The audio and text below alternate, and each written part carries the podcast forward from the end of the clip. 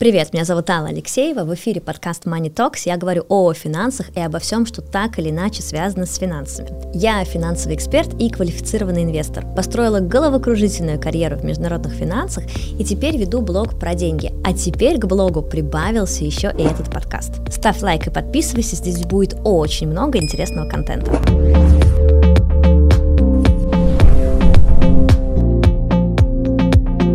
И чтобы не ходить вокруг да около, начну сразу с провокации. Как думаете, миллионеры ведут свой бюджет? И я на самом деле спросила не просто так. Когда я начинаю в блоге рассказывать про личный бюджет, я сразу сталкиваюсь с двумя возражениями. И удивительно, но они абсолютно противоположны друг другу. Ну и звучат они следующим образом. Я очень мало зарабатываю, поэтому мне там и планировать нечего.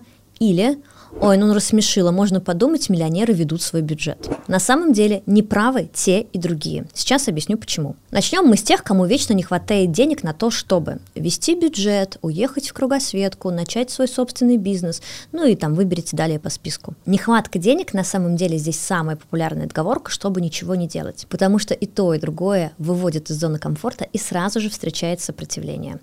А для того, чтобы бороться с сопротивлением, нужна сила духа и мотивация. Ну, а самым легким здесь, конечно, будет сказать, у меня нет на это денег. Ну, а если мы с вами действительно говорим про молодых специалистов, которые в самом начале пути, которые только-только начали зарабатывать, и у них действительно пока не так много денег, то здесь есть и хорошие новости. Начните планировать с небольших сумм, и тогда, когда у вас действительно появятся большие заработки и большие деньги придут в вашу жизнь, вам будет гораздо проще с этим справиться. Начинать как раз нужно с небольших сумм, это проще. Я как раз и начинала тогда, когда у меня был всего один источник дохода. Я создала себе файл для планирования, мой э, любимый знаменитый файл по планированию личного бюджета, начала его вести, и только после этого у меня появились еще источники дохода. Как это работает? Потому что мой мозг начал судорожно думать, где и как ему заработать больше денег. Едем дальше. Миллионеры не ведут свой бюджет, говорите мне вы. Абсолютно везде, где есть крупный капитал, есть финансовое планирование. Да, возможно, оно сделано будет не вашими руками, а руками наемного сотрудника, но оно все равно будет присутствовать. Но Здесь у меня у самой есть некое возражение.